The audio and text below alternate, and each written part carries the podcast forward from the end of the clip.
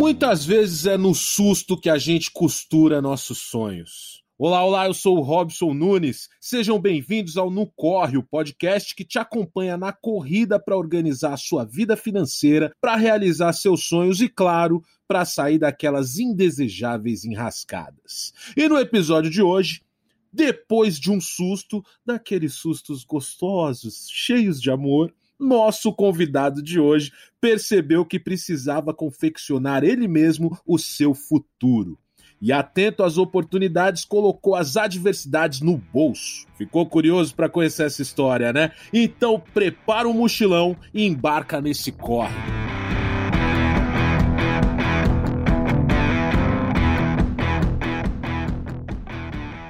É verdade que ter um filho é sempre uma bênção, né? Me diziam quando eu fiquei grávido da minha filha. O pessoal falava pra gente: esquenta não, que eles vêm com um presentinho debaixo do braço. Será? Eu quero saber, porque quando o Tiago Alves passou por esse sustinho aí, mirou nas suas experiências como vendedor e acertou no empreendedorismo.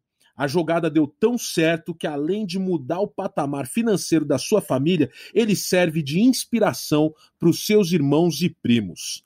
Salve, Thiago, tudo bem, meu velho? Seja muito bem-vindo ao podcast no Corre. Salve, boa tarde, beleza? Obrigado pelo convite.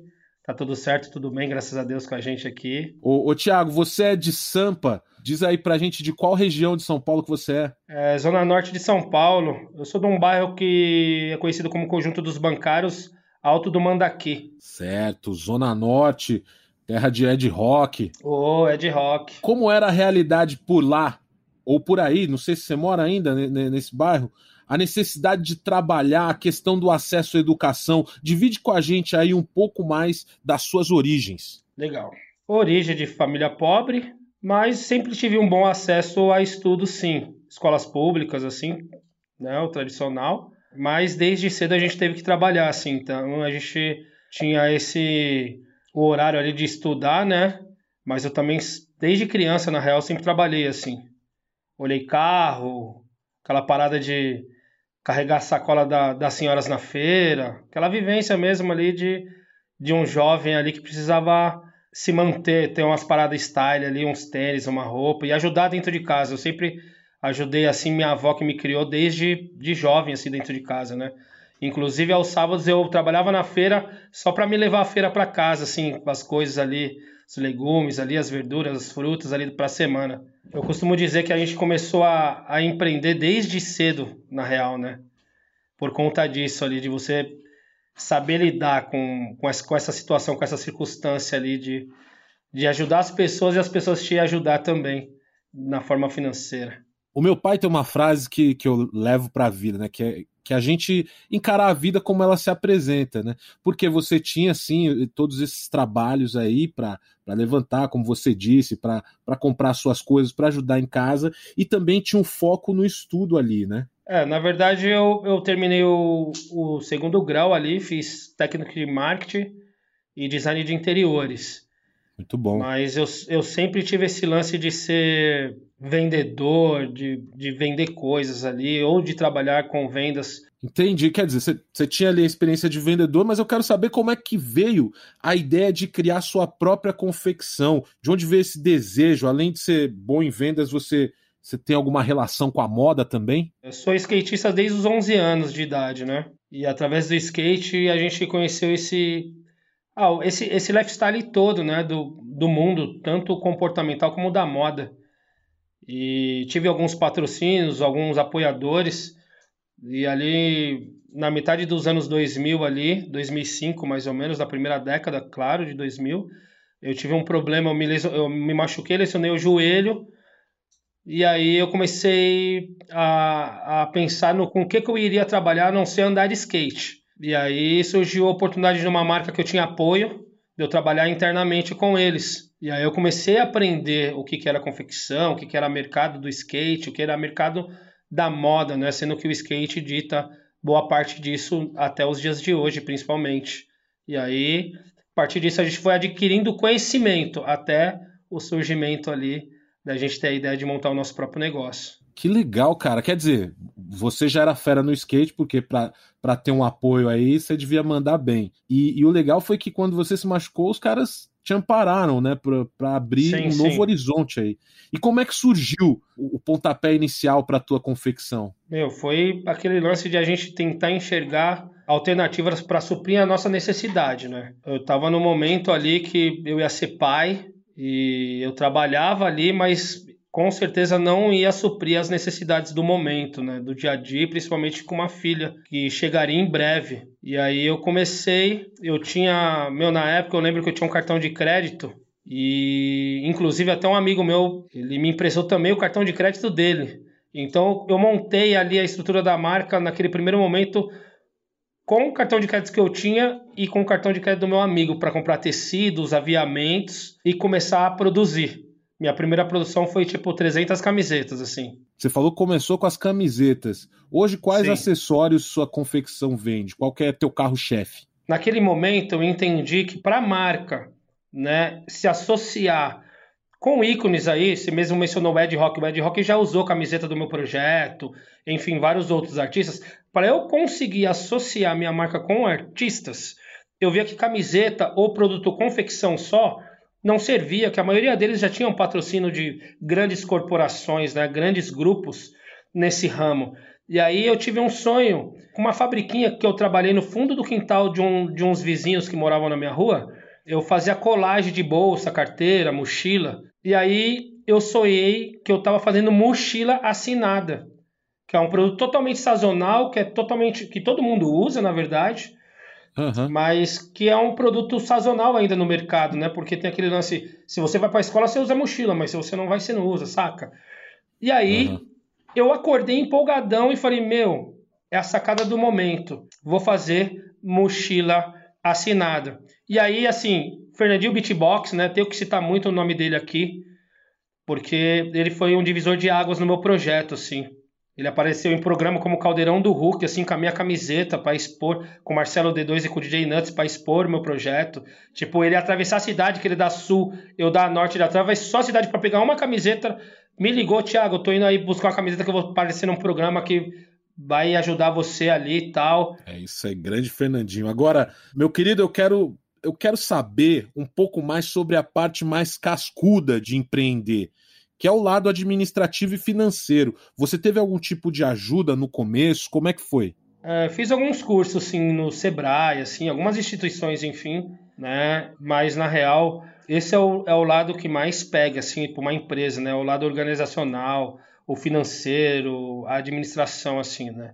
Até por esse, por esse lance da nossa cultura de rua, de ser muito ligado ali, é, a gente aprender, empreender e principalmente discernir que uma empresa hoje não é você, é uma segunda pessoa, digamos, você ter que ter um, um prolabore, você dividir isso, né?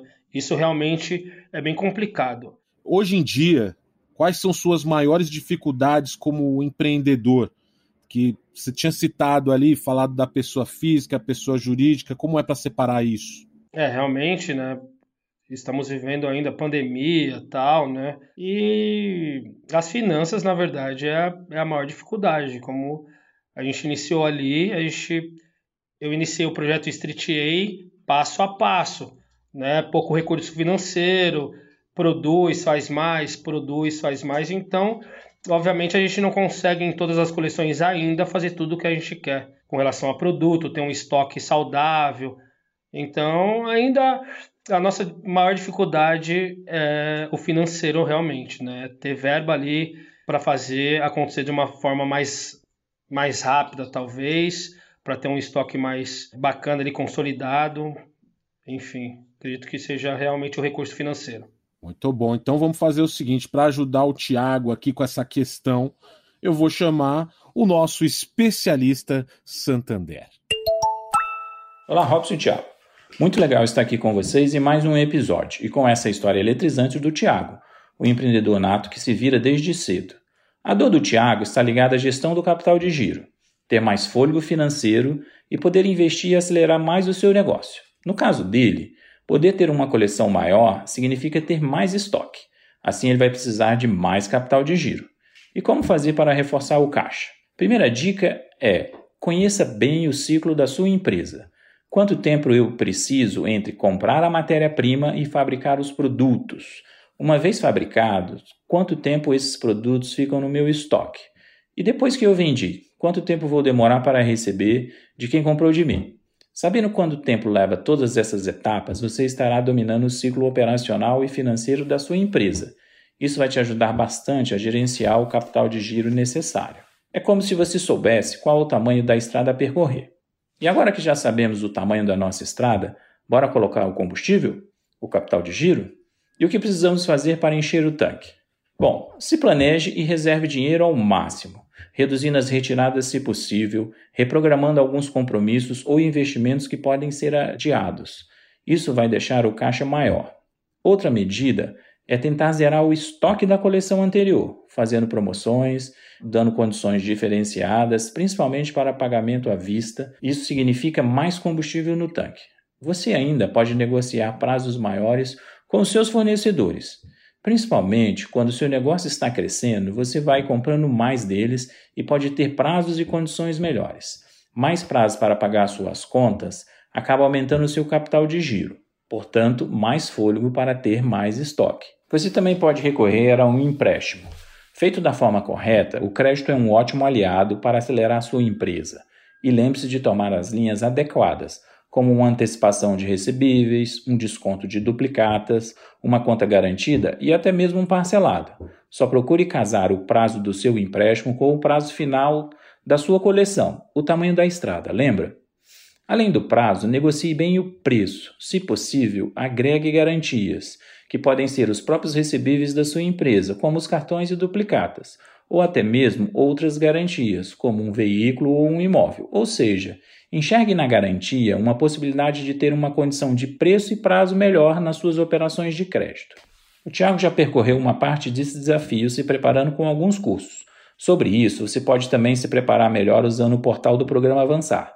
Lá você vai encontrar muitos cursos, dicas e ferramentas que apoiam o empreendedor nos principais desafios. Busque por Programa Avançar Santander. Ao Tiago, parabéns e muito sucesso. Olha aí mais dicas dos nossos especialistas Santander, sempre esclarecendo as coisas aqui. Esse bate-papo sensacional que eu estou tendo com o Tiago. Aliás, Tiago, o que o empreendedorismo ensinou para você? Quais foram seus grandes aprendizados? É, sendo bem sincero, primeiramente você ter ousadia, né? Você ter intrepidez ali. Você tem vontade dia após dia de vencer, de lutar. Eu acho que você empreender é isso, né? Você nunca desistir.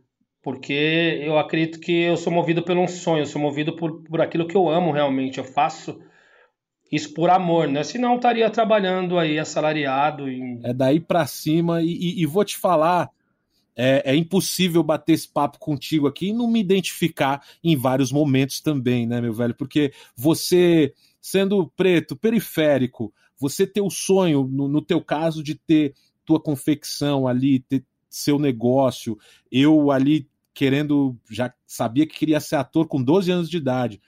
Assim, a gente, claro, faz outros trabalhos e tudo mais, mas é o que você falou, é, a gente é movido pela paixão, aquele sonho acaba virando o objetivo. E muita gente não acredita, mas a gente tem que filtrar aí, né, o, o ouvido para ouvir as coisas positivas. E eu acho que isso deu tão certo contigo, deu certo para mim também. E, e hoje você serve de inspiração para os que vieram depois, né? Teus irmãos mais novos, os primos. Queria que você falasse um pouco disso aí. Sim, sim. Fora meus familiares ali, que a gente acaba conseguindo ajudar até com recurso financeiro muitas das vezes. Eu tenho amigos, pessoas próximas assim também que também têm projetos dentro do mesmo segmento que eu tenho, que montou por ver a minha marca dar certo, o projeto dar certo ali.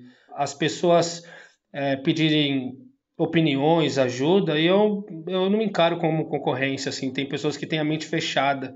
Eu sempre sempre tentei abrir o máximo de portas possível ali para o meu próximo, para o meu semelhante, principalmente para as pessoas que a gente convive. Muito legal. E, e, quem quiser saber mais sobre a Street A, como é que faz? Pô, tem nosso Instagram ali, né? Arroba Street A, Street de rua ali, Street A, underline, e o site também, né? www.streeta.com.br. Ó, já tô seguindo aqui e com essa eu me despeço do nosso querido convidado aqui, agradecendo demais a sua presença, viu, Thiago? Pô, gentilmente aqui dividindo sua história com a gente. Muito obrigado mesmo. Que isso, eu que agradeço o convite de vocês aí. Foi um prazer enorme participar. Espero que em breve aí a gente consiga falar, trocar mais um bate-papo desse aí que foi muito bom. E também falar que vou mandar um presente para os dois aí, hein? Vai Olha chegar aquele aí. presente. Vai chegar aquele presente streetear para vocês aí, hein? Me, ó, me dei bem, hein? A Lê também se deu bem aqui, o nosso diretor. Agora é o seguinte. Olha só, vou cobrar, viu, Thiago? Minha mãe dizia: não promete coisa para pobre que você é cobrado até o final da vida.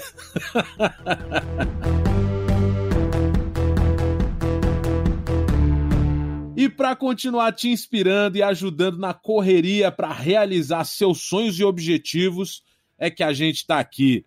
Se você ainda não segue o No Corre, agora é a hora. Siga o feed do No Corre no Spotify ou no seu agregador de podcasts preferido e também no canal do YouTube do Santander. Assim, você tem acesso fácil e rápido a todos os nossos episódios, beleza? A gente se ouve por aqui e corre junto daqui a 15 dias. Até lá. Valeu, desplugando.